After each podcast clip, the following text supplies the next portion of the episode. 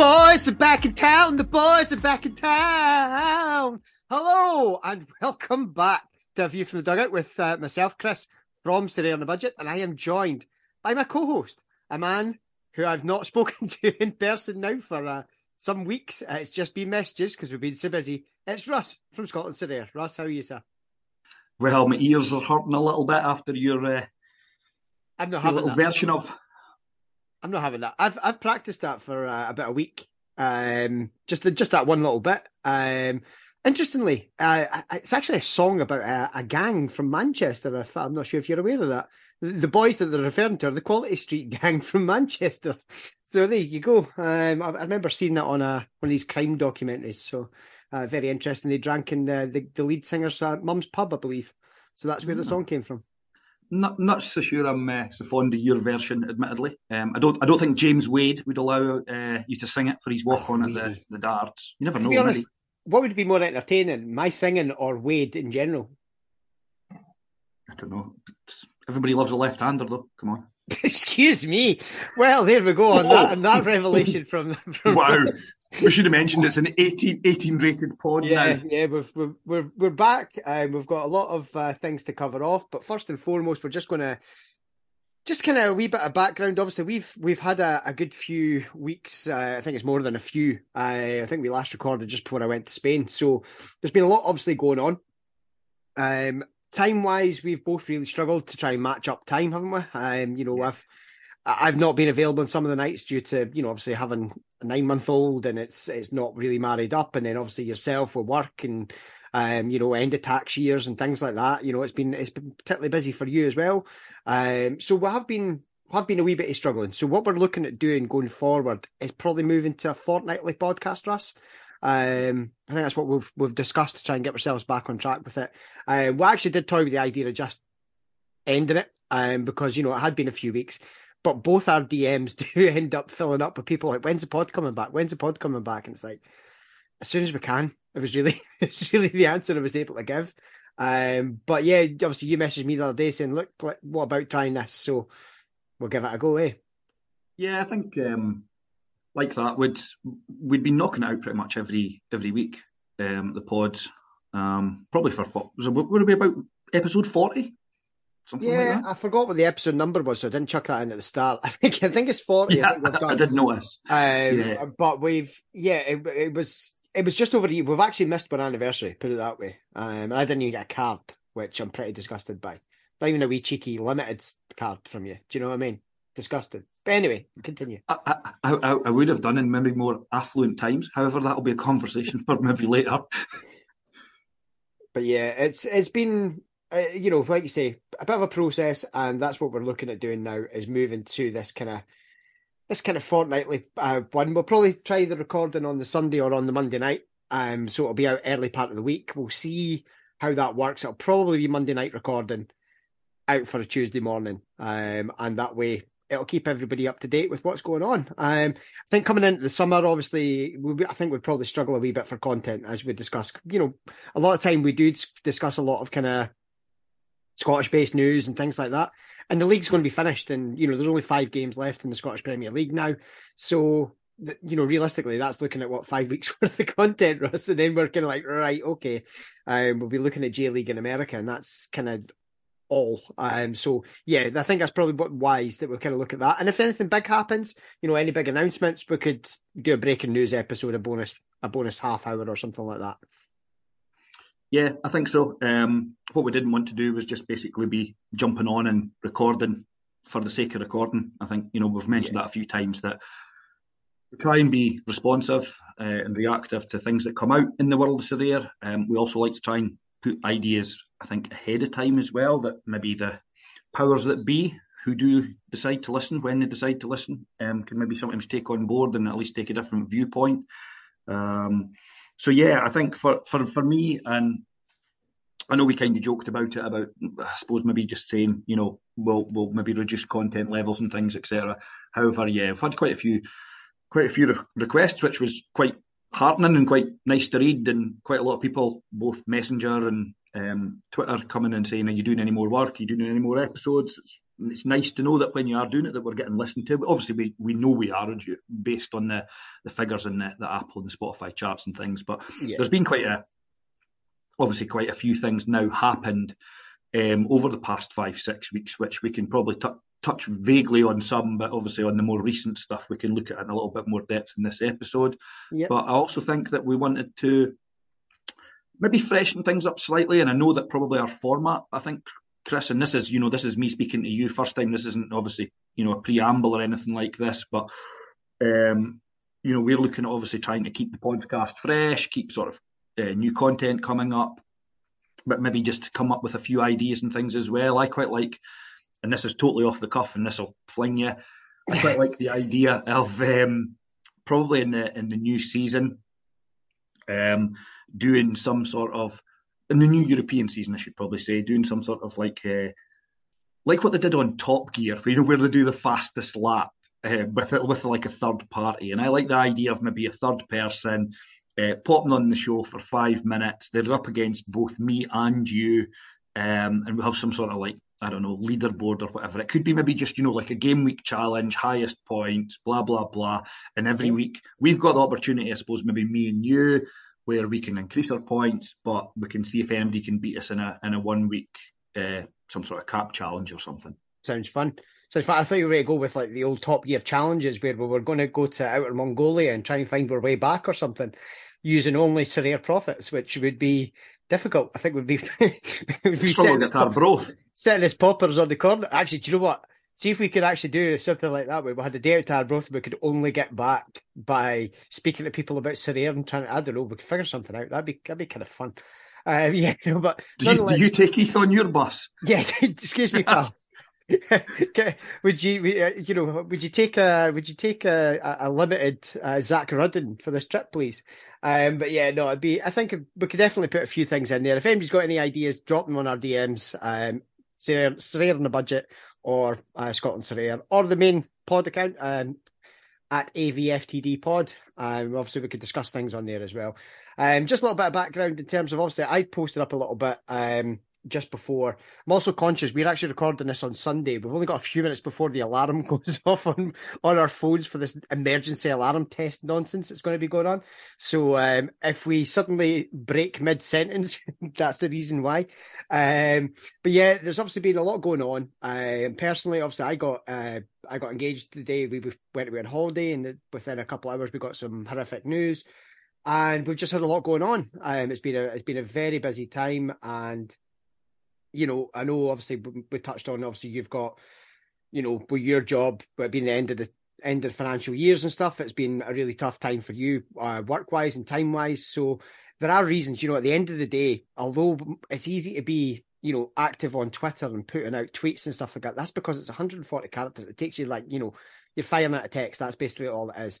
But to find the time to sit down for an hour and a half and discuss things, you know, before we start recording, then when we record, it's not it's not easy. It's not easy to try and find that time. It really isn't, and that's why I'm still struggling to get the videos done, things like that. But that will come back in time, um, and hopefully we can maybe even get some joint videos done or put the podcast up, um, that kind of thing as well. So there are there are things like that that we're you know that we're looking at moving forward. So uh, we just felt like it was you know we kind of owed it to people just to give you a wee bit of wee bit of background on that, eh? So totally, totally. And I think just one thing, just following on from that, obviously I had my I don't know if we'd call it a toys at the pram moment, Russ. It's pretty close to it. Um, but um, obviously, I posted up a little bit that I was taking a step back from doing the content because, you know, I felt like we were being treated differently from other content creators.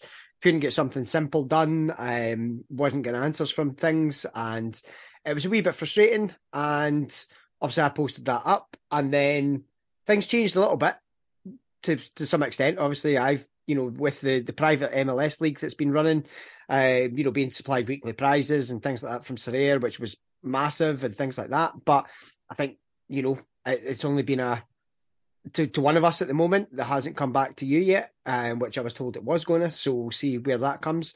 But it, one of the good things that did come from that was that the the podcast, and not the podcast, sorry, the, the MLS private league ended up becoming more of a community thing because guys were firing in, you know, big big accounts, um, sending over rare cards to using it. Now, two of them have got long term injuries now and are out for the season. but they're still there as prizes. He'll be back. He's not dead. Um, there's things like that that have happened, but um, nonetheless, you know, it's it was good to actually actually felt like the old times when we had an old community where it all seemed a lot more positive rather than opening it up and me having to press a mute button on somebody that just moans relentlessly. Um, it felt like wee bit like old times with that, but now we're, you know, we're still getting uh still getting back on top of things with that. But the MLS league's been running. Um, I've been doing dreadfully in it. I think I was 800th or something, or 808th out of 1300. So way to go, me in my own league leading the way. Um, but it's it's been it's been fun just to see that, and obviously, as I say, Sorare did pop up with the prizes for it. There's also two MLS tickets for the winner overall, um, and if you're not in America, I can get them switched to Premier League tickets instead. So um, there are there are good prizes there for that, but it would be good to see that filtering over at you as well, Russ. To be perfectly honest. Um, but obviously, I know that you've not been able to be on as much and doing as much because of the things we've just spoke about. Yeah, I think um, I'm, I'm, aware that obviously I'm a I'm a national, um, you know, a national league uh, Twitter account as well in relation to you know if you don't like Scottish football or you don't like Scotland or maybe you're I don't know England, Wales, Ireland diehard and kind of objective to me. Um, it's it's actually genuinely something that's been kind of on my mind for probably the most part of 2023 obviously I, I, used to do other things um, in relation to some other football competitions and quizzes and things, and I had another sort of sort of more substantial social media account, and then I created Scotland Sorare based purely on the Sorare, and then I slightly adapted it to include statistics and things. But I have been conscious that maybe it is slightly restrictive for me. Um, and the fact that, as I say, if there's no interest in Scotland, people will just bypass my content to an extent. Um, I do try and obviously specialise in, along with the play sharper lineups that I do, try and give as much Scottish related content as possible. But sometimes there's content that I want to make, and I kind of feel as though I'm now held, you know, I've held it back or I'm holding it back. So I myself, I'm not 100% sure in which direction um, to take, you know, the whole Scotland's the rare thing. Will I continue to do it under that, or will I just go under my own name um, and just, you know, with something in the bio about specialising. I'm not sure. I've I've got a few decisions to make on that, but yeah, yeah it's it's one of those things. Like everything else, um, I feel any anybody that's making content right across the board, um, whether you listen to their things, whether you watch their videos, whether you just read their documents, visit their websites and things like that, um, that's all beneficial to Sorare. Um, it would be nice to see something coming back. I, will be honest, as uh, Scotland as a as a person, me in the initial days, I had lots of communication things, etc. But as a an actual in relation to being able to give away anything I give away is like it's from my own pocket, which is yeah slightly frustrating, um, just for me in the terms that I see lots of other people um, that haven't done very much content or they've just done it over the, sp- the space of the last like six weeks, but they've got maybe 8,000 followers coming along and getting goodies left, right, and centre.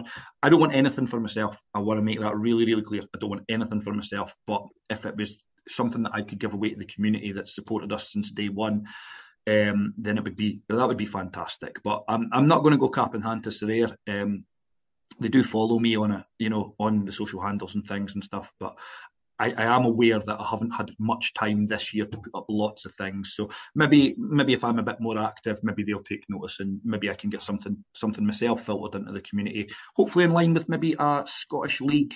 If they do a you know the common cards and do a league, uh, I'll yeah. maybe run a like a Scottish one, just in the way that you've done the MLS one. I'll maybe do something similar.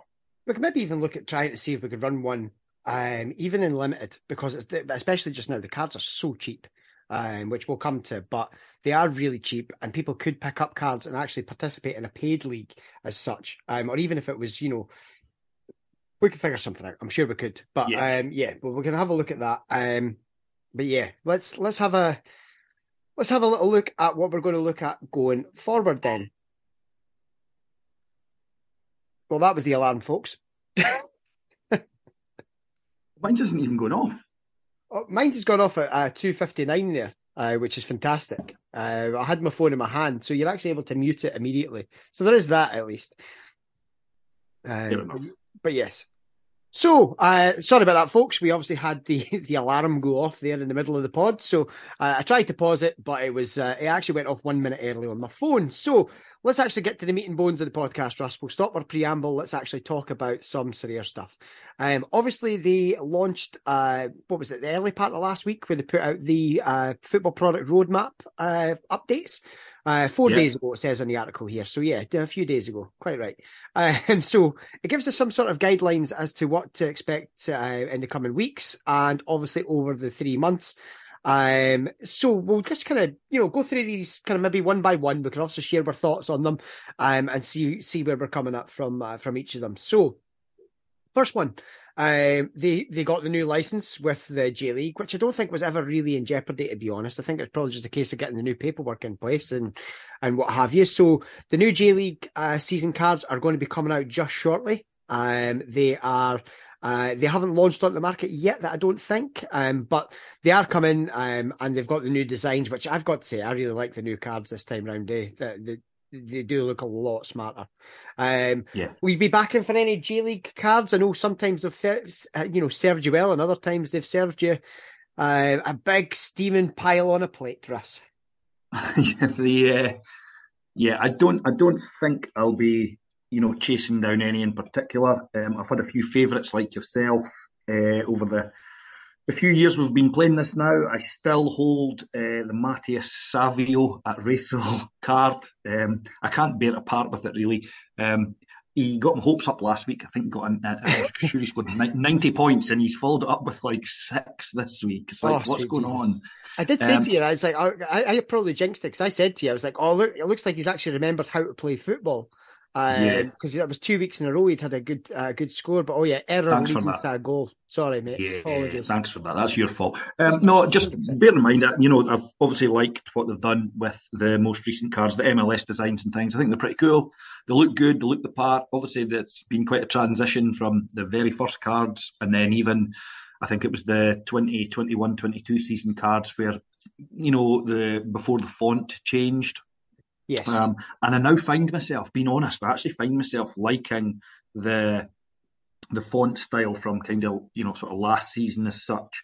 And you know when I've got a card that's not, I kind of, it often crosses my mind, right? Well, I just you know put my card in and pay a small a small amount just so that they look they look the same in the gallery. So yeah, yeah, I suppose I that's um, subconsciously that's the sort of the collectability side of things where you're liking the actual how your gallery looks regardless mm-hmm. of the fact that the cards have got the same ability. So it's weird how that can play on your mind. Um, but yeah obviously I, I, have been impressed with the the, the design side of things um, both obviously on the cards and some of the things that have happened actually within the, the interface and the platform itself. Yeah. Will I be buying any cards? The the short answer is Probably, probably not from from the auction. In, in truth, um, I think I have maybe three J League cards in my entire gallery, and I don't intend really to to play uh, Champion Asia over over the summer. It's not really, and I, I can't see me using or going shopping for the rare cards. I'm kind of at peace with the fact I think I'm going to play a lower level over the summer, um, maybe just limited and maybe one rare competition yeah. um, and really focusing on Europe. So the J League cards, as good as they may be, I know that there'll be lots of people, certainly from our social medias, that will be very happy and probably be putting their, their hands in their pockets, though. Yeah, definitely, definitely. I mean, it's a league that served me well, but likewise, I'm probably looking at mainly playing with limiteds over the summer, um, because I've kind of you know reinvested back into into Europe because the prices were so soft. So I felt I, I felt like I could get you know value out of that. So I'm going to skip to the marketplace update uh, on that one because I think that's going to be a bit more of a meaty one. So we'll just kind of glance over the other ones. Um, the third point on the list was commit to maintaining ETH threshold reward amounts and uh, key parts of the gameplay experience, only making changes during select times like transfer windows where we will notify managers in advance with dates and details. So that's positive. Obviously, it looks like you know that that's going to stay uh, in in place. Um, there was also now it doesn't seem to be on there but there was part where it did say about the uh, the bonus percentages um, being other. Oh, it's actually in the, the three month plan, but they are looking to put the bonus percentages into the cap modes ahead of the European season, which is what we expected would happen eventually because obviously it has stifled the market. But we'll come we'll come onto the market. But obviously keeping the e thresholds Russ vital to the platform really. It's it's absolutely essential. Um, I think, and like you say, we're going to cover it in a wee bit more depth, talking about the marketplace, but just the, the actual the threshold on on its sort of solitude. Um, it's the whole ecosystem, and we've we've seen that where if you don't have money coming in, um, but there's also the, the, the whole perception that when when you're winning threshold, um, and we've obviously gone from sort of thousands of users winning something every week and spending back in the platform to now that becoming, you know, less. I don't know what the percentage is, but it's, it's certainly not even half the amount of people that were winning. Yeah. All that happens is you can't make the changes you want to change without actually putting your hand in your pocket again. And if you're keeping having to do that again and again and again, you then start to question the viability. So for me, the I think one of the things that I didn't see on there, but one of the really good things that I thought was uh, a real positive was the increase in the super rare, um, the, the, the super rare threshold. Yeah, from a few weeks ago. Yeah, a few weeks ago that came into place, and I think that's a really positive move. As you know, I was trying to, to break into the super rare market. It's not quite happened yet simply because uh, my, my, keeper lost his shirt. But I know that certainly, say, if I had the good fortune that my keeper moves on, gets a new club, and has a real chance of becoming a number one, that's a market I then look at. And that's another, you know, there'll be lots of guys like me that are sitting maybe with three or four outfield cards and either a non playing keeper or somebody that's lost their shirt. It's not viable, given the fact that the, the, the marketplace increased in sort of buying super rares. So it's not kind of viable, but again, the threshold is very, very appealing. So oh, yeah. it's it's absolutely essential for the marketplace, and I'm pretty much certain that you will be in full agreement that that's. Hundred percent, hundred percent. There was one thing I had thought about. I was going to ask you, um, what would you uh, prefer to see? Um, would you prefer to see a the bonuses coming back, or would you like to see the lower threshold come back? Just hypothetically, because it's not happening clearly from from the notes, but just hypothetically. Well, the bonuses. The bonuses. the bonuses over the the lower threshold. As in, as in the two hundred five score. Yeah. So if the two, well, yeah. if they ha- if there was a flat choice, two hundred five threshold coming back in, maybe a lesser amount or whatever, but that coming in, or them simply adding the bonuses in, which should, in theory, help more people get up to the to the the higher threshold anyway. One hundred percent for me, adding the bonuses in, and okay. simply my, my, argument right behind that is quite simply that if you've been building up a card, and I know that the training, obviously, the training aspect of the game changed, and it's now also via the club shop, etc. But if you've been building up a card for all that time, putting it in training, then I do feel that it should be rewarded right across all game yeah. modes for me, and that yeah. that is simply the reason that I don't think that 205 between five players, that's 40 points. And I, I don't mean it to be like, you know, rewarding sort of med- mediocre to average mm-hmm. performance, mm-hmm. but in truth, uh, taking Sorare's side on that, that was too easy to hit. Yeah, um, yeah. And, it was probably, it felt almost like a giveaway. You know, it's like every week, you know, you were, you just hit the big one, but then you were still managing to get the little one. Um, and as much as people would reinvest that, within the platform. No one, let's be honest, no one's withdrawn lower threshold wins on a no, weekly basis. No, no you're, you're putting that back in. That's, that's yeah. But no, let's um, let let's let's go with the bonuses, etc. Yeah, no, that's just hypothetical, eh? Because obviously the ecosystem part of it's been a big problem since that's gone. That has taken away many thousands more who were hitting what would you, that, what, that what would your choice for your own question be? Um, I probably um, would look at a lower threshold, but maybe at a higher a higher points tally, say like 225, for example, um, as opposed to 205, just so it gives an extra thing for people to try and aim at. And it doesn't even have to be the half value, it could be slightly less than that as well. But it's just something that keeps it into the, you know, into the, as we say, the ecosystem of the marketplace. But it's purely hypothetical. It was just a, just a talking point on that. Do you one. know what? It's actually a very valid thing, though. Do you know what I think? Like, completely doesn't make sense. it's what you know, obviously the when it first came out, there was lots of confusion as to how many points you had to hit and what you know what were you were doing with capped and stuff. But would it not have made sense that it was a capped 250 mode to hit 250 points? Yeah, Do you know what I mean? I... Just rather than you know cap 240, but you're you've got to hit 250 points. Why would you not align that?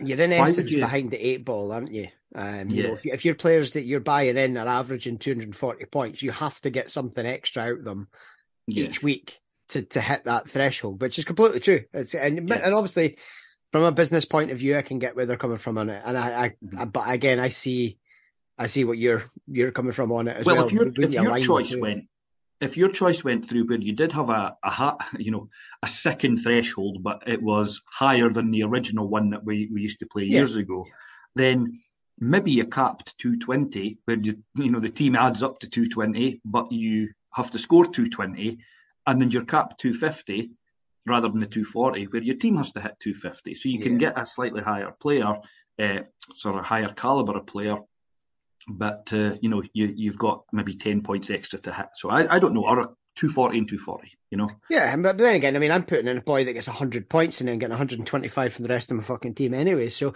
nonetheless, let's move on. Um, so the club shop obviously was something that was fully introduced when we were uh, on our hiatus. Um, they're looking at obviously adding like mystery jersey items to the club shop. Um, uh, the in-game store where managers redeem coins for rewards. Um, there was an update on that as well. There is going to be other things in there. Just now, it's mainly gameplay things. You know, where you can you can boost the uh, percentage on your players up by half a percent each time, which doesn't seem like much. But when you've got a player, one of the older cards that's maybe sitting at nine and a half percent, that last half percent can take you forever. I think I read somewhere it's about two full years to get the yeah. cards up to full XP. Mm-hmm. Um, mm-hmm. so it is, it is a bit of a bonus on there. But again, if you're only playing cap modes like me, for example, it's it's academic. Um, but what they have got, obviously, you've got your extra bits for doing extra swaps and things like that, and your and your uh, common teams and stuff like that, which you know it's is, is helpful and things like that. So there is it's like a work in progress to me, um, and it's one of these things that I would probably say Sorare's slightly guilty of. We we see things released before they're fully finished. Um, and I get that they want to test it, but couldn't you just have a test market where it's only open to X amount of managers and has no real weekly, you know, SO5 impact, but it just gives, you know, that's your test market for it, as opposed to let's just bang it up and then we'll just put things in as we go. Um, you know, would you not really rather see? Uh, you don't see a high street shop opening where four shelves are up um, and the rest of the store empty. Do you know what I mean? That just doesn't happen. You you wait till the shop's fully stocked before you you open it. That's hypothetical. You know, just me. You know, spitballing, but I think I think it's fair.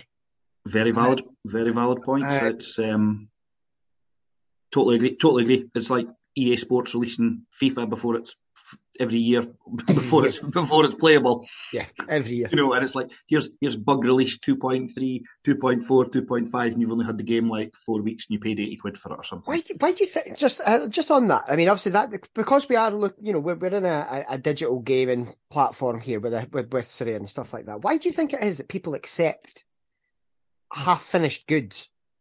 Um, you know, like like you just said there, FIFA for example multiple patches every I mean it's not even it's not even multi I mean you're talking I think I don't know if it's like 15 16 a year at least before you know and it changes the gameplay completely every time it happens. And it's not just FIFA it happens with every game but why why has it become acceptable to be sold faulty goods basically? When did that become a thing? You know you, you don't know what there's, there's if you only bought a t-shirt and it fell apart you'd be furious. Do you know? Yeah. So yeah. I think anticipation on new product. By the time that the, the, the FIFA is an annual game, you know, most of the Call of Duties and stuff used to be as well and things, but all these kind of digital products, games, um, there's anticipation. There's kind of boredom with the previous version by the time these come round. But I suppose brand loyalty, um, advertising, all these things, that you know, they just hook people in. And yeah. Can't, I, I, can't judge these people because I, you know I keep saying at my ripe old age, you know, of heading closer to fifty than I am to forty, and I, I, you know I'm still guilty. I bought the the last FIFA and I bought the latest Call of Duty, and I still, you know, try and get down with the kids and game and stuff and things, and you know, you yeah. buy the stuff, etc. But yeah, I think with Sorare, the the difference being with with those, you know, with those games what's slightly different for me is the fact that there's an element of revenue and cash flow related to those. With the club shop, I can't see any sort of relevance to the revenue and the cash flow of the Sorare business. Um, so that's the only thing is that I, I don't feel that we're you know, it's not for me. It's not a massive game changer. You know, I think no.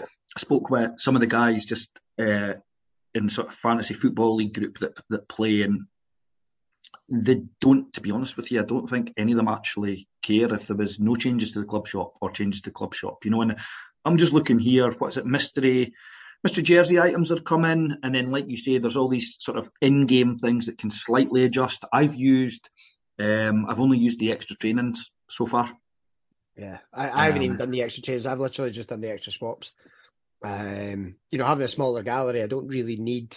You know, most of my players go into yeah, going you know, into, into, lineups and things, so I've not really got. Mm-hmm. And actually, I've only got one extra goalkeeper that hasn't been in a lineup, so I was only able to put one in anyway. I might need to see about picking up a couple of, you know, super cheap, uh, maybe even Red Cross uh, goalkeepers just to put into that. But do you know what? Does that does that again no come down to? You know, I'm guessing I'm guessing there'll be somebody um, somewhere within the sort of advertising, promotions, marketing side of Sorare, etc. Is that possibly maybe just speaking to the wrong people for opinions on what the you know the community wants as opposed to the working man? And, and I know that we've got we've mentioned it many times, and it's by no means a sort of beef statement or anything like that, but we do have two or three different sort of styles or types of content creators, and you know I know that we're not putting out, you know, fancy all singing, all dancing graphics and things like that, but I have said that we're common men with common sense.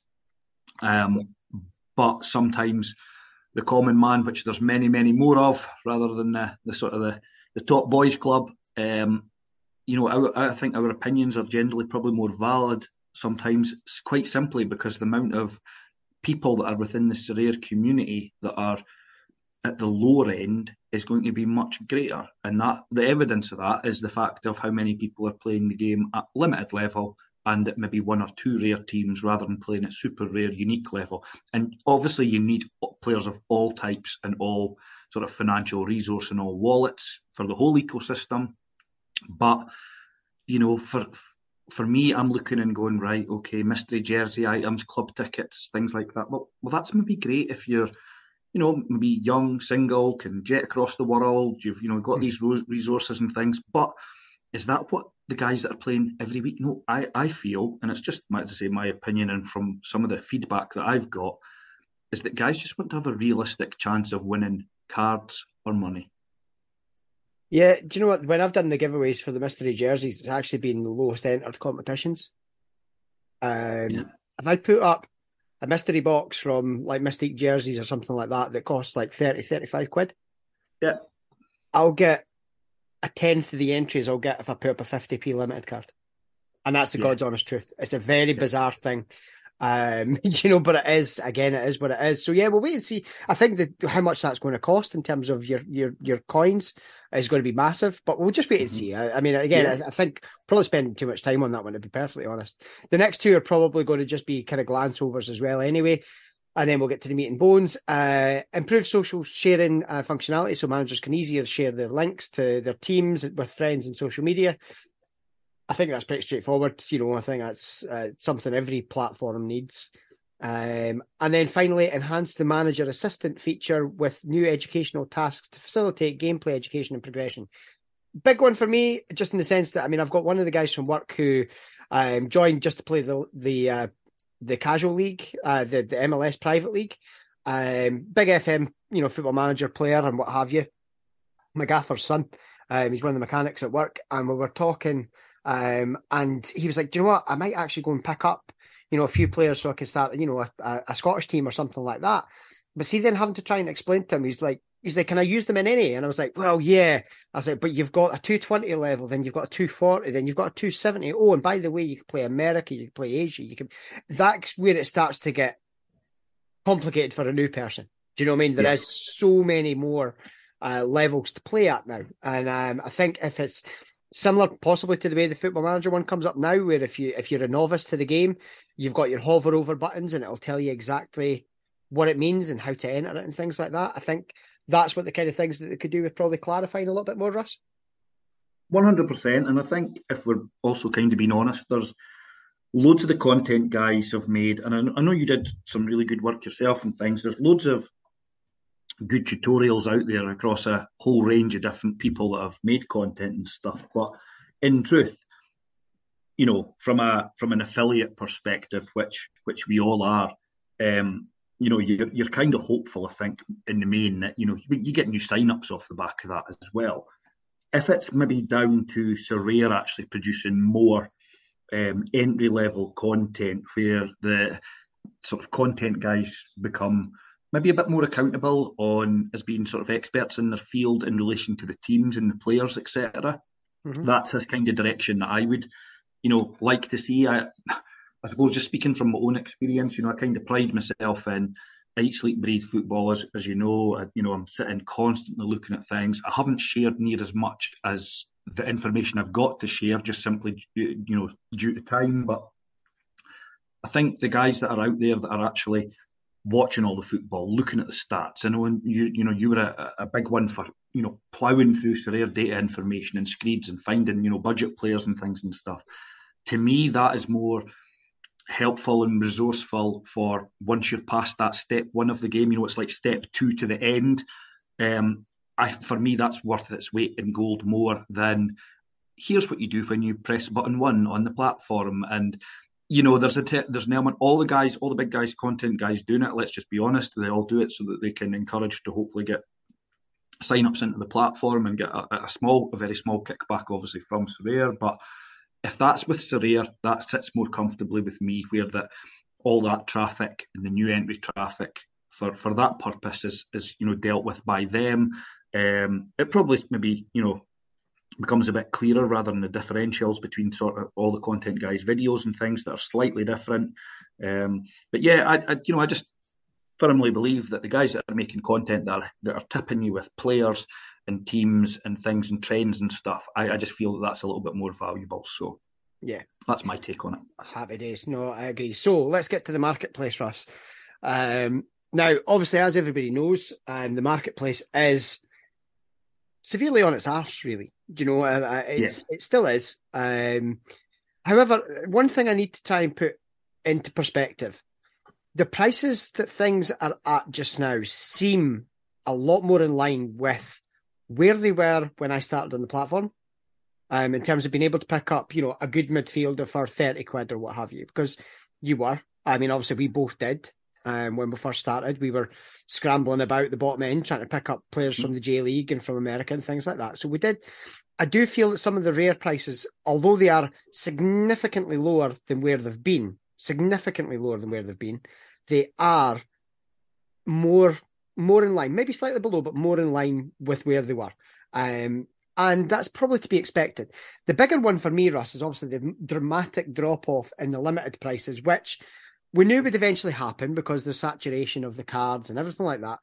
But again, when they were released, they were never released to be thousand pound cards no. or, or or anything like that. This was supposed to be the entry level. And now it is the entry level. Let's be honest, it is. Yeah. I think I've seen somebody post up, and I don't know that this is verified because I haven't looked into it. But there was one of the accounts that I, I trusted that did post up saying something like, "There's only there was only twenty cards that were worth over. I think it was hundred or one hundred and fifty pounds in limited now." Is that right? Um, bearing in mind, obviously, what a you know what a Messi card or a, a Neymar card or an Mbappe card we're going for, you know, just a just a short period of time ago, um, and now, you know, you can get a, a you can get a, a. I'm actually looking at it right now. You can get a, a Lionel Messi uh, limited card for 140 quid now. Now, granted, obviously that's to do with age and things like that, and obviously there's talk of him maybe moving to a non-playing league or yeah. moving to another playing league or whatever it might be. But that's much more what it should have been in line with, I think. Obviously, maybe a bit low, but it is in line more with where that should have been as an entry level, um, you know, for people coming into the platform. With the advent of the thresholds into super rare and things like that, it feels almost like a little bit like the limiteds are now fully the entry level. The rares are maybe sliding into where the limiteds were. And now the super rares are potentially going to be, you know, as you said, where people that are maybe where we've been are looking at, right, that's where I need to go now is, you know, moving up. And that seems to be what it has encouraged a little bit of. Um, it hasn't with me. I've had expenses and things like that. That's why my gallery is a lot smaller than it has been. Um, but that's that's just how life is sometimes, you know. Um, but there are options like that there now. So, you know, to be able to go and build, I mean, I won, what, what was I, eighth place or something like or whatever it was. I, fin- I finished with a, a, a, team that cost 13 quid in cap 220. I think I finished eighth. And I got that Ivan Toney card, which was like 50 or 60 quid.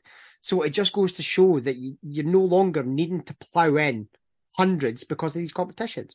So that, as a result, obviously has impacted the marketplace. The E thresholds not being as readily available as we've discussed, that's had a massive impact on it because people don't have the funds in game. You now can't use your credit card or debit card to just buy off of other managers. You can only do that from the auctions. And that's had a knock on effect because there's been times, I think it was last weekend, I needed an extra card to put in because um, I thought one of my cards was injured and I didn't have any, I didn't have any. I had to literally wait on an auction coming round for a player that I could potentially put in. And it was a card that actually cost me a much higher position. So it's one of these things now that that is really limiting. You know, if that was somebody that just, you know, they don't know about crypto, they don't have to go through Ramp or whatever the other one is at MoonPay or whatever it might be. You don't have to go through any of these platforms. You're able to just, you know, simply just use your debit card. So that's gone now. So that option is not there. So that's obviously had a lot of impact on the marketplace pricing, Russ. I think that's that's probably fair to say. I don't know if you, there's any other factors you want to uh, you potentially put. Obviously, end of season because Europe, you know, the prices are going to come down for Europe because it's end of season. That happens every single year, but the cycle just seems a lot more severe. Yeah, and it's we mentioned it on one of the earlier pods. Um, I want to say maybe around about last October, November, where we both decided to get back involved with Limited. So you know, we'd, we'd obviously, we'd, when Limited came out, when it very first launched, I think what damaged the sort of limited market to an extent and what inflated it was there were lots of existing users that knew how to generate funds in ETH through player sales and obviously were hitting thresholds. And there was this, you know, continual week after week guys get in, you know, the 50 quid or whatever like that, and they would just then go and spend it on extras. Yeah, you would just complement your gallery, things like that. Um, Limited obviously launched, and lots of obviously people knew good cards in game. So maybe not your household names and things. So they would know cards, you know, the Vanakens of this world, Rob Schoofs, these kind of guys that would, you know, normally a Bryan Heynens consistently get, you know, good scores and things those cards all inflated in prices, like you say, there was cards going for four figures, etc. It probably wasn't the new players that were buying those cards in the main. I would I would think that a lot of those cards were sold to existing players that knew the marketplace and knew how the game operated. Um, we were both heavily involved in limited at the start, and then I became uh, certainly I became disillusioned with it, and we've seen the marketplace almost crash, and then it went full circle, where limiteds became quite desirable, and the fact that you could then use your limited goalkeepers in the rare 220 competition, which was a good turnaround. Then you know, so the keeper prices started to rise. Um, the threshold, we you know, albeit it's it's only what's it a fiver, but even that, you know, it was a positive outtake. I've got a couple of friends that have been making lots of um, limited thresholds on, you know, the 240 mode. So that market all got a bit of a boost, but then, and it, it just coincides, and I, I can't help but thinking that the, the Premiership launch timing maybe has been slightly miscalculated. Obviously, it was so eagerly anticipated, and we thought that there'd be loads and loads and loads of positives which in the main there has been exposure wise and marketing wise, etc. But when the Premiership, uh, the English Premier League, um, launched, what happened was loads of people just sold out of their existing cards to get the the players that they desired that play for their clubs that they support. Um, and that had a massive knock-on effect on the rare market. That was the first thing that I, that for me, that I noticed. Obviously, knocking on from that, there was an element of, I would say, public, um, I wouldn't say disillusioned, but there was certainly a bit of a negativity in the air just as we kind of came off air the last time, actually, we've not probably been on air and producing content during the period that it was at its worst, but the community felt, I think, quite aggrieved. There was a lot of negativity. It, it thankfully has kind of, you know, softened now. but the market there was a lot of people sold up. Um, there was new users obviously always coming on, but you're not hearing about those because they're new users, they're new to the community, so they're not the guys that have got thousands of followers, or the guys that have got 10 followers or 50 followers or 100 followers on social media. So you're not hearing the positive story, you're only hearing the negative story. Yeah. And with that, the marketplace I think was affected. Prime example, just a couple of strikers that we both hold or certainly have held. You know, you're looking, I bought Lawrence Shankland for £250 as a rare. Kevin Nisbet was just over 200. You can probably buy both, I think, now for about 65 to 80 pounds at the moment each. Um, it is end of season, but I'm also looking and going, is it feasible to think that I can ever sell Shankland for 250 again? Maybe, but unlikely. So those are, you know, based on the limited, uh, the pure volume of the limited market, I can't see there ever been a sort of back to the, the early stage one of value. The rare market, I like to think, will lift. The certainly the European cards, but it'll not lift, like you say, to the the, the marketplace that we've seen probably at peak, um, sort of mid to 2022. I think we'll maybe see it going maybe slightly higher than when we first joined. Um, but yeah, I think I think we're probably operating at around about maybe 30% of, of, rare value at the moment, and I think I would like to think that it might go up to about 50 or 60%, but not back up to the, the, the peaks. Super rare, obviously, with the change in the threshold, incidentally, good super rare players, I think, have come, become more desirable. So, yeah, there's been a, it's positive, negatives, and an element of probably kind of watch this space, I think, yeah, Kris.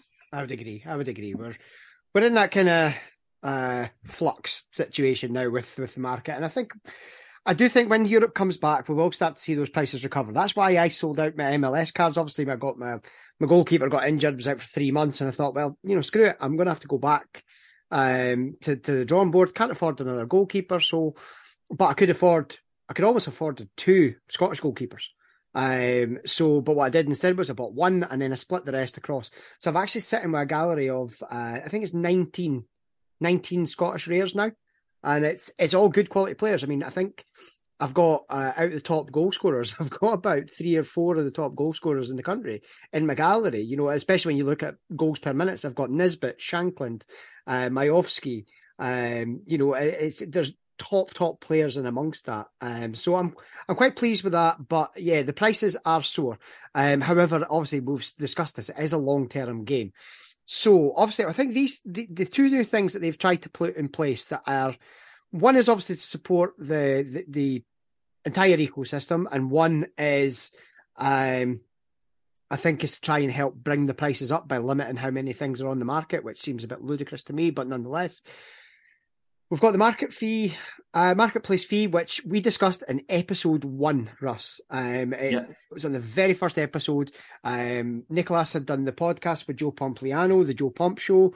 Uh, look it up. You can go back on Spotify or wherever and find it, and you will see that he did discuss in there about the marketplace fees. Um, it was inevitable that that was going to happen. I was always very surprised that there wasn't one because, you know, obviously if we sit and play FIFA, you've got a 5% tax on your sales of your players.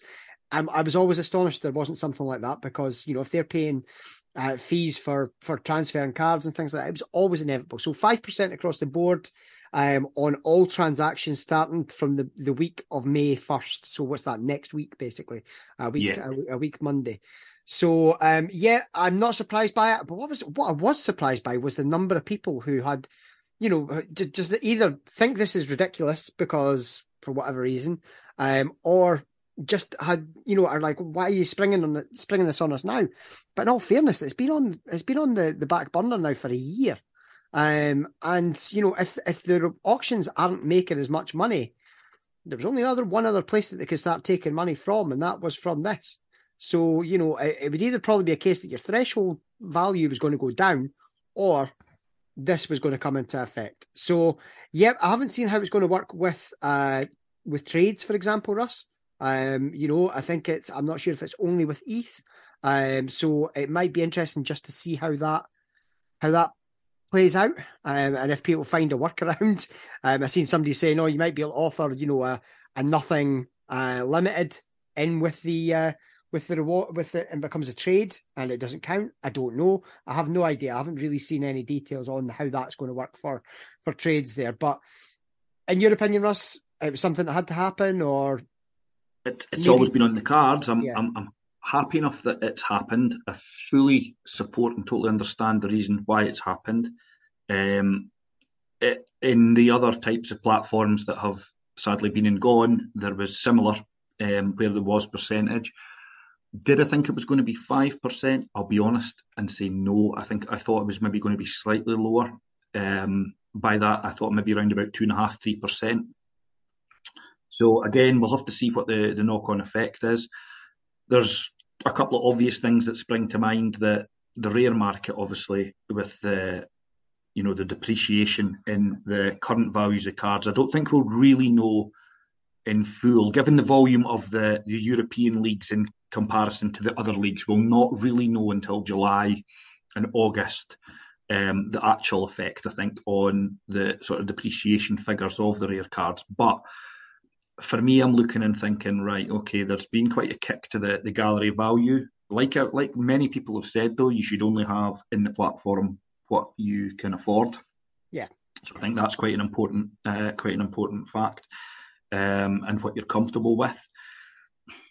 I just think maybe the five percent might be a little bit high. Will it mean that instead of say listing at point one where you're getting point zero nine five back, do you then list at point you know one oh six? Yeah. yeah, or one zero five to get to get that um, back. That then theoretically does if if everyone does that, then it does slightly improve the market, albeit just because people are factoring in for the money that they're actually, you know, handing over to Sorare. If that money is also then reinvested in the game to the user base, then that makes sense um, to an extent. But I think there has to be a positive, a positive knock-on, um, knock-on effect for for the user. It, there's been, you know, from all the announcements that have come out, what I look at is, is the you look at the proof of the pudding, and all these things are actually costing the user money right now. So I think we need something that the user can obviously have a you know have a different take on it and say, wait a minute, either A, my cards are starting to increase in value again, or B, I've got more chance of winning something. But if it's just an all negative, then all that happens is it just, you know, it just spirals. Users lose confidence and it ends up as, you know, just sadly like some of the other products that have been out there before it. Yeah, yeah, definitely. So um, let's look at the next uh, topic just now then.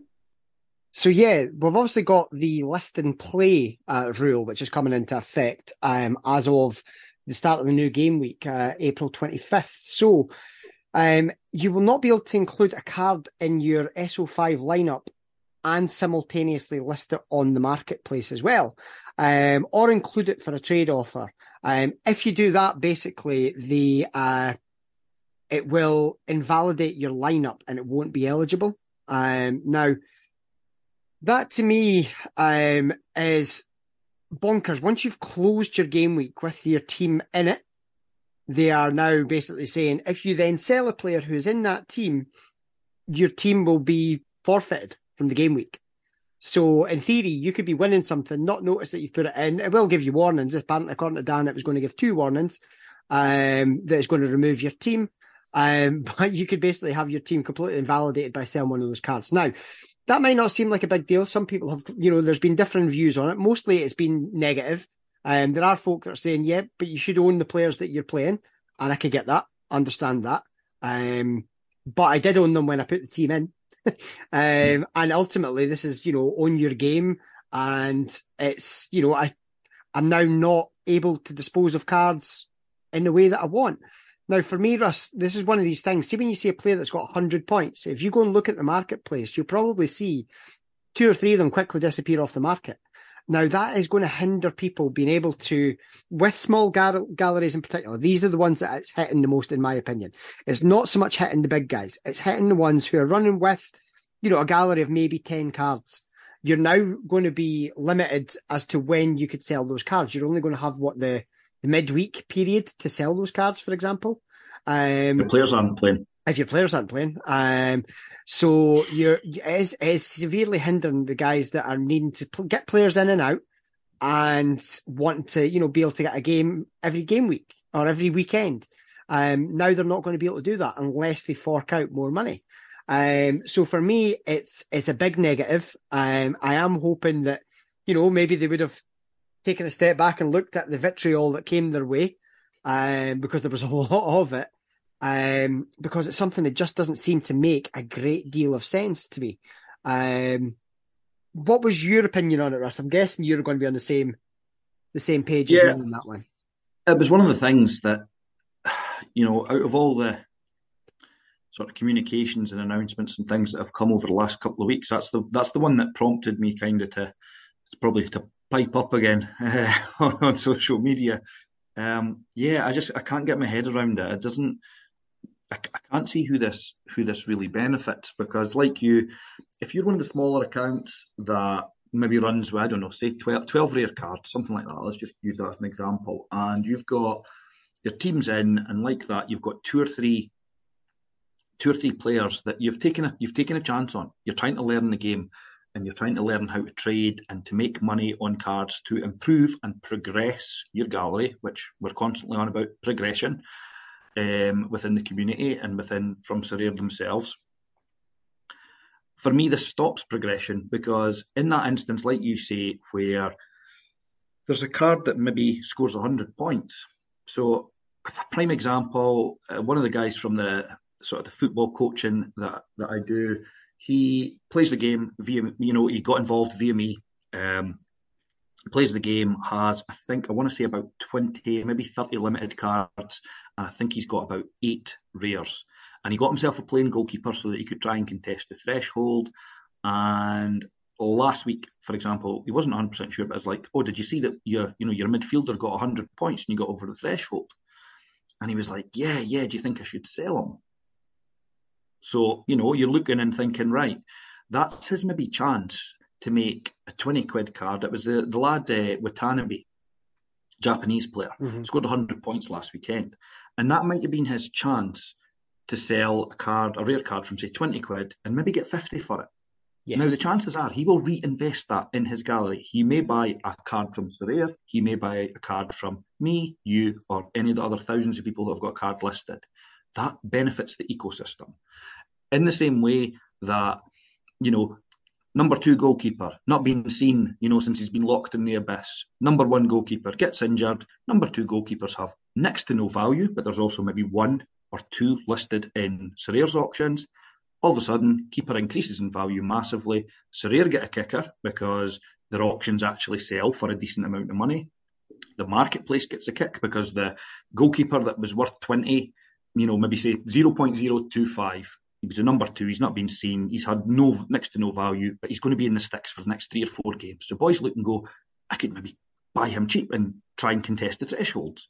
Mm. That's what it's all about. That's opportunist, you know. Um, so the, the first guy sells him at probably the lowest amount and kicks himself that he's got him listed. But then that has a, a, snowball effect. And then, it, you know, the next one sells at 30, 40, 50, and then maybe it, will reach a peak as they always do. But generally, what, what it does is it stimulates the market. Yeah. If that doesn't happen now, and for example, I've got my card listed and I'm maybe not say say someone like me, I've got Jimmy Jimmy Maurer at Dallas, yeah, who's not seen sort of the light of day since they got a uh, obviously got a new keeper in. Now, in truth, I might have him listed. He's probably worth I don't know. I'm just purely off the top of my head. Say 0.03 ETH at the moment. I might have him listed for 0.049. I'm not going to have him listed at the minimum because I don't want it to be the first to sell if, for example, a did, an injury did happen. But I also might be the point that I'm not relying on him as number one keeper, and I'd be quite happy just to make a profit because I've got maybe a, a, a mid-sized gallery. So I'm happy to make a profit, happy for somebody else to get the benefit of getting him for maybe three or four games that he gets in. Then lots of parties win. And the bigger, you know, the bigger accounts aren't so precious on making huge profit on all, you know, on every single sale. Because like that, all I would have done was I would just reinvest that in the ecosystem. So by this now happening, I might have a second thought. You know, I'm, I'm, getting a notification on the screen according, you know, looking here. I've got him in a lineup. It's probably a dead lineup. You know, it's probably a rare pro or something I've put him in, but he happens to play like what happened with Ozi, uh, um, yeah. the, the, Austrian team. Uh, the boy Oswald didn't play. Yeah, yeah. He came in for two games. Yeah. I was more than happy to sell him for roughly what I'd paid for him yeah, even though he might be an under 23 keeper that starts with a new club that might be worth three, four times the amount, somebody could have maybe got the benefit of that. I was happy with the sale price. But if this if this rule had been in place, I would maybe second thought it, you know, and that would maybe prevent the sale, and that could possibly have a knock on effect. So, yeah, it, I can't find a positive with it. I, I genuinely don't think it will raise the the the rare market uh, certainly, I don't think it'll raise the limited market just purely because of the volume of cards. But the rare market, can can you see it raising it, or can have you got any sort of thoughts around it? Uh, no, well, there was a theory that was put forward. Obviously, this is going to be this is one of the ways of trying to stimulate the prices because there's not going to be as many things on the market at once. Which I could see the point coming from that, but at the moment, the way things have been running, when the game week closes on a Friday afternoon, within five minutes there's cheaper cards go up because boys are trying to punt them on now to go and build for next week and things like that. Yeah. That's the way people have played the game. But now what they're going to do is instead of doing it on Friday morning, they're just going to do it on or Friday afternoon. They're just going to do it on Tuesday afternoon. It, all it is is delaying when that big sell off happens. I don't see it making any difference whatsoever to the to boosting the prices. All it's going to do is shift when things are listed up on the market. Now, for the smaller player, I think it's really bad news because, as we say, if you want to shift in and out, if you're a guy who's just got, you know, 10 cards and it's from your own team and you're happy to put them out every week, happy days, no problem. It's not really going to affect you. If you're needing to get players in and out to get new guys in for the next game week, then it's a problem. Um, so that's that's where I see it. I don't really see a benefit from it. Now, obviously, you can get involved in debates on Twitter, but it's it's so hard to put context and tone to that kind of thing, and also your your captain, how many you know how many characters you could put into it. So this is where I'm going to genuinely try and voice it on this one. I think it's terrible. I think it's an awful, awful, awful decision. I, I don't see any benefit to it, and um, I mean, uh, somebody also said, you know, is it maybe a way of trying to, you know, decrease the number of people doing loans and things like that? Maybe it is, but why should 95 or 96 or 97% of the market be penalised for that? Uh, all it means is Friday to Friday to Tuesday, I can't trade. Mm-hmm. I can't trade. I can't do anything. I can only then try and sell my players on from Tuesday afternoon onwards. Um, you know, unless obviously, as you say, if I've completely missed the threshold, for example, it's fine to bung my players up and have my team avoided because I'm not going to hit it. So, you know, you have got that. If you're winning a prize, you're going to have, you know, you are going to have to wait. It's, it just doesn't seem to have any great logic to it. It's not anything that was even hinted at. Um, I don't know where this is, where there's been a need for something like this. It's not been hinted at. It wasn't in any of the roadmap details, anything like that. It's purely something new. And it was like, seriously, what, what is this? What, what is the thought process behind that? Where it, is there consultation done on any of these things at different levels, not just your, you know, your your your top bum chum at the top end of the you know the food chain. You're asking him about how it'll affect somebody with ten thousand players in their gallery or thousand players in their gallery. No, it's going to impact the guys that have got ten to twenty cards in their gallery or five to ten cards in their gallery, and it may well put people off because now they're like, well, actually, now I'm stuck in a hole with these cards and I can't make moves. I've only got a limited period of time. Not everybody lives on you know the, the, app like maybe me or you do, or certainly me because mm-hmm. of my mm-hmm. job. Um, so they can't be on the Sorare site all the time. They can't do it. Um, so they could, they've only got a limited window where they can buy and sell.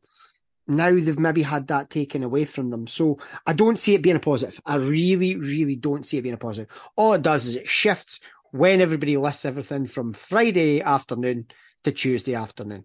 That's it. And and you're you're limiting your marketplace. Um, and I just don't see that making any sense at all.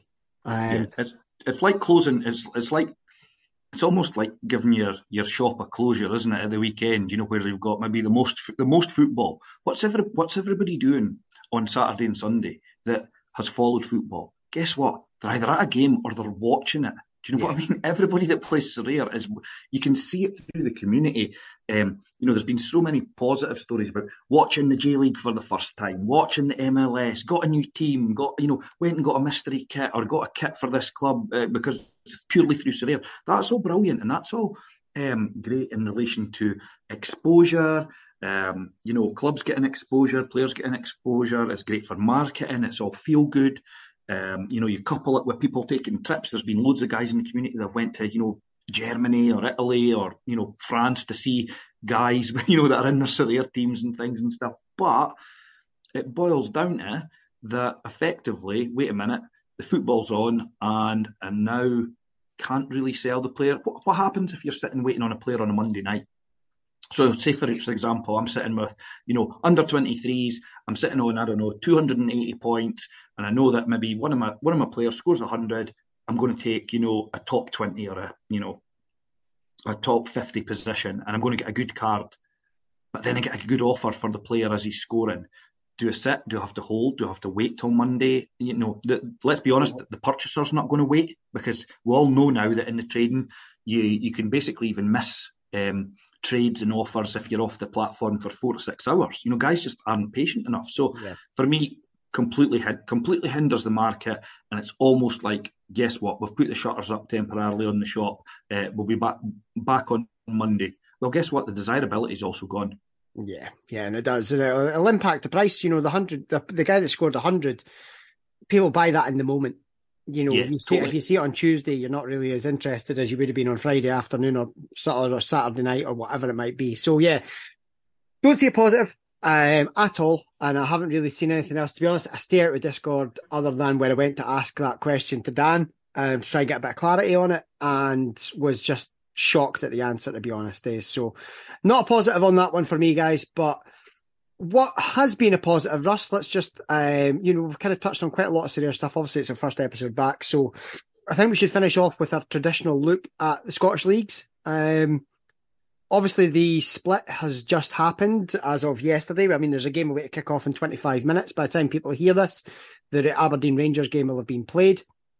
But we are looking at the split now, and we know who's in the top six, who's in the bottom six. I've had, I don't know about you, Russ, you probably will have had it more than me because obviously you've been Scotland Sorare.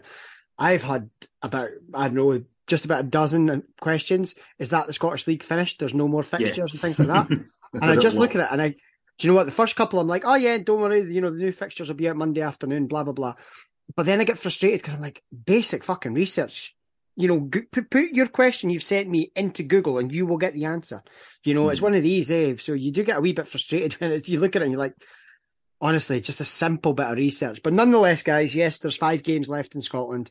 The top six will all play each other uh, one more time, and the bottom six will all play each other one more time. So five more games to the end of the season. Fixtures Monday afternoon, I believe. Um, don't have a set time on that. It's the SPFL. Could be any time. Um, so long as they, they, they weight the fixtures correctly for Celtic and Rangers, the rest of us will just manage. So we are sitting, Russ, obviously uh, Hibs and St Mirren managed to clinch their place in the top six yesterday. Um, your team, Dundee United, beating Livingston, denied them a chance to get into the top six because all three of the teams failed to win in, mm-hmm. in must win games. They all failed to win. Uh, the only team that picked up a point was Hibs. So, uh, yeah, that was, that was quite something. But more importantly for you, I guess, bottom of the league sides, uh, Ross County now adrift by four points at the bottom, which is, I think, roughly what Dundee were at that point last season the split. Um, and obviously, I was the eternal optimist that we would get out of that, and obviously we didn't. Um, but we're now lo- we're now looking at a situation where it looked like Motherwell were away and safe, but now because Dundee United and Kilmarnock have both suddenly picked up results, we're looking at a point where there is six points covering Motherwell, St Johnstone, Dundee United, and Kilmarnock. So, first and foremost, you must have a wee bit of a stoner um, about no longer being in one of those relegation places, but um, it suddenly got exciting. There's suddenly much more teams in the mix.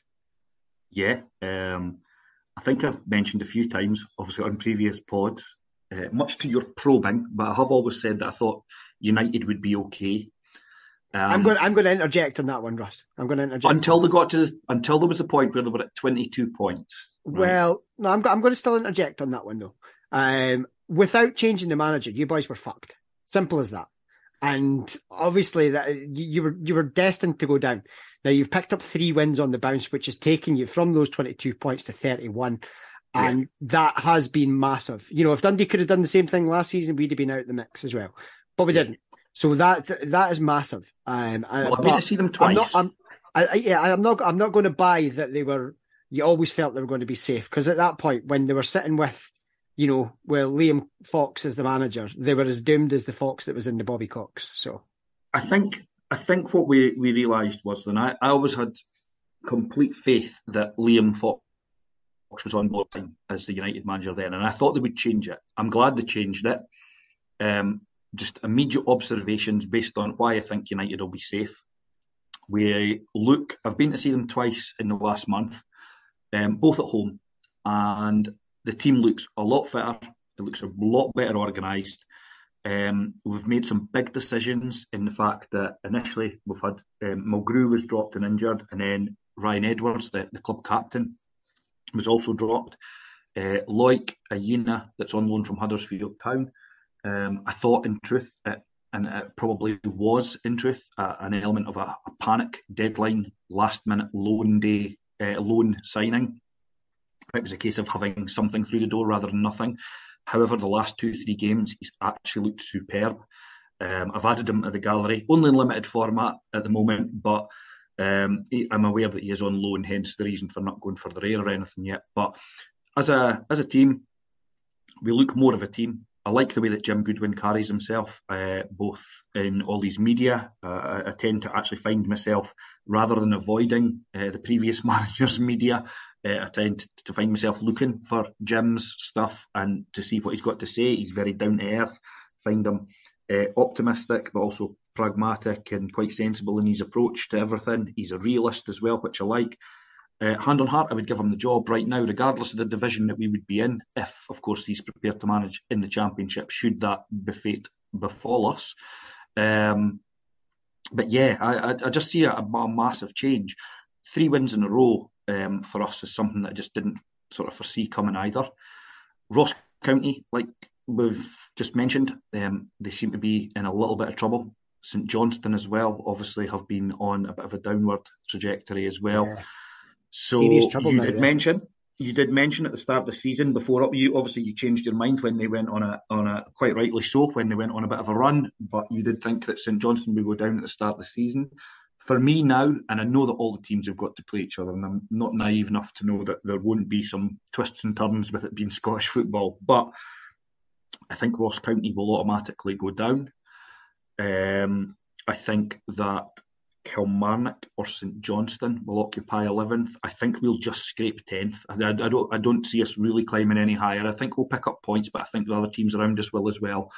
Um, so I think yeah, it's going to be a close shave for us. But just I suppose purely from a Sorare perspective to reflect that, you've got a couple of keepers in the game now that are you know, obviously precarious and Ross Laidlaw and Samuel Walker, who I think was out of contract anyway for Kilmarnock. Um, the St Johnstone keeper, to my knowledge, uh, Remi Matthews isn't in the game yet. I don't know if you've. No, he's still in. He's on loan as well, isn't he? Yeah, he's on loan from Palace, isn't he? So, um, yeah, there's a few things obviously to factor. You do notice a lot in the traders' galleries. Uh, you know, Pavel and Rov and the new one, uh, the the bot, uh, Sir Hiss. Sir Hiss. What a great name, by the way. That's Hiss from uh, Robin Hood, the Disney uh, film, which is my uh, my f- favorite from a kid. Um, he was the, right. the guy going about with. Uh, was it Prince? I wasn't Prince John. It was the other, the evil tiger version of the the prince that was the the prick, basically.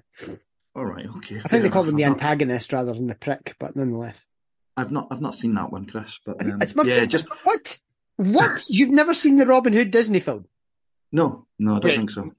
I'm I'm fucking ending this podcast. You're flabbergasted. I'm, let's um, go back on. Let's go back on hiatus. Was that your, that was your PG version? You're flabbergasted. Um, however, long, long, long story short, there basically, um, I think there's obviously been quite a lot of people are now getting a little bit nervous around the Ross County and Kilmarnock cards. You see them in the, the traders' galleries and things. I certainly wouldn't be looking to to pick them up as a bargain. Uh, but yeah, that's obviously the the top division for me. And before we get your thoughts, um, there's the division underneath which your beloved Dundee are in. Um, mm-hmm. It's now a it now really is a a, a two horse race for the actual the automatic spot. Um, you've got Cove fighting for your life, uh, fighting for their lives to stay in the division. Um, that have got you guys next. I honestly think that the title will go down to the end, the, the, the last day of the season. I know you think differently. I think um, Cove might put up more of a battle at Dens than you'd probably hope. Um, and then obviously, I, I can see Morton. Um, I can see Morton just not not. I just don't think it's going to happen for Morton against Queens Park. I think they're going to totally up it with it being their last chance. And my hope is that it goes to the last game of the season. So that's my thoughts. What's yours? Um, we will still win the league. Um, that's, that's, obviously my thoughts, but we're um, yeah, we're doing our best not to. But yesterday, and you know, looking at the teams, yesterday was our hardest game up in Inverness. It's a bogey place. We never do well there. We only won for the first time there back in December. Um, silly goal to give away yesterday, but nonetheless, we're still a point clear with two games to go. We've got the bottom of the league side Friday night. Um, win that, we go four points clear, and Queens Park have to go to uh, to, to Morton, and Morton had a big win yesterday. They're now only two points outside. They have to win to try and get into the top uh, playoff places. Um, Queens Park have really shit the bed. I don't. I am. I think we by by Saturday afternoon we'll be champions, and even if they they pick up say they pick up a draw with Morton and we've won, they'll be three points behind, and we've got a plus. We'll have at least a plus eleven goal difference on them, so they'd have to beat us by five or six goals, and again that's not going to happen either. So what about a ten two? Yeah, well, Dougie Imrie's uh, involved with, with Morton, so hopefully that, that wouldn't be the case. Can't believe he liked that tweet as well. That was quite funny. Um, but yeah, no, we're I, I do think we're in ascendancy, but what people have been asking is, is it worth picking up some of the Dundee players? And my simple answer is, we have one player in contract for next season, and he doesn't have a card in the game. So no, it's it's it's not, um, because we don't know who's still going to be there. Um, so it'd be buy at your own risk. There are players that I would like to buy. There's you know players that you know aren't in the game um, that I would pick up. Um, but yeah, quite honestly, there isn't enough. Uh, you know, until we know what division we're going to be in, you don't know what players you're going to have. So, no, I wouldn't. I wouldn't be picking those cards up just yet. Um, and one of the big ones was people asking about the goalkeeper. I mean, Adam Legzdins is 36, 37. So, do I see him maybe coming up with us? Possibly. Um, but again, you're, you are sitting looking and if nobody's under contract, you don't know where they're going to be. So I I probably wouldn't touch wouldn't touch them for another few weeks until you start seeing some more news. But that's that. Point. Yeah, I, I, do think I do think we'll come up, Russ. I don't I don't see it otherwise. And, and the top um, league. Sorry. And the top league. The top league, I do think Kilmarnock were abysmal against Celtic last week. Absolutely atrocious. They could have been six or seven down before they got a goal back. And I thought they were the ones that were destined to be doomed. But then County, who I think on paper are a better team than Kilmarnock, go to Hearts yesterday and concede six, and it could have been ten again. Yeah. yeah um. So. Yeah, it's it's all to play for at the bottom. I do think the two serious danger teams now are Ross County and St Johnstone. Bizarrely, I don't, you know, I, I still obviously United and Kilmarnock are in the mix there as well. I think the automatic place now will probably be occupied by Ross County, and then it's between those three teams for for the second place. Um, for for second bottom, and obviously, as much as I'd love to see it be Dundee United, out those three teams, they're the strongest on paper. They're the strongest team. And uh, having read what Jim Goodwin's had to had to say on things, and I do, I drive past their their so-called um, performance centre, um, which is actually uh, University Park. Um, I always get a giggle at that because they tried to Americanize it all and it was just ridiculous. But I drive past there every day um, after my school run, so I see the players getting put through their paces. And I did see a lot of kind of what looked like pre-season sprints and training going on. Um, and I've seen Jim Goodwin come out in the press today or yesterday afternoon, but it's in today's stuff saying that we've had to basically give the players uh, a pre-season in the season to get them fit. And that was one of the big complaints I've seen a lot of United fans on the pages because I, I, I, follow them for a, for a laugh more than anything. The meltdowns are tremendous. Um, but the, uh, a lot of people were saying they just don't look fit. So he comes in, he's got them fit, and suddenly, lo and behold, they start to get results. Imagine that. Imagine have uh, well trained players actually getting results. Eh? So, um, yeah, I think you know from you know, momentum at this time of the season is massive. Um, Neil McCann kept saying about how the, you know, psychological advantages at this time of the seasons are massive. And I think United probably have that. So yeah, I think United will be safe, and anybody who has managed to pick up one of those uh, Birighitti cards, if it hasn't fallen out your hands because he likes to do that kind of thing, um, I think you've you've probably bought well because um, I think he'll still be there as the number one next season because I think they've invested too much in him uh, to yeah. to be otherwise, unless he decides to go back to Oz. Um, so yeah, if you've picked him up for around about the hundred quid that he was down at, I think you've probably done quite well, to be fair. So I did that. Yeah, you did. You did. I did. I did it previously, but it was for a lot more than fucking hundred quid. And thankfully, I got out on what I got in them, so it wasn't too bad. But, but nonetheless, I'm quite happy with my my, my big Trev, um, penalty saving Trev. Say we couldn't save anything yesterday, but nonetheless, I've got nothing else to add. Russ, we've kind of we're going to have to piece this together. It's been a a lengthy return podcast for us, um, but thanks to everybody. It just goes to show that we do have loyal listeners. We do have people who really care about what we actually have to say because we do, as you say, Russ, we kind of probably represent a lot of those guys at the lower the lower level. It's you know the voice of the the commoner uh, or the common man. Um, so uh, you know, thank you to everybody who has kind of spurred us to get back into the saddle and get back on with the podcast for the boys to be back in town. Um, although I was not comparing us to some sort of you know Manchester crime gang.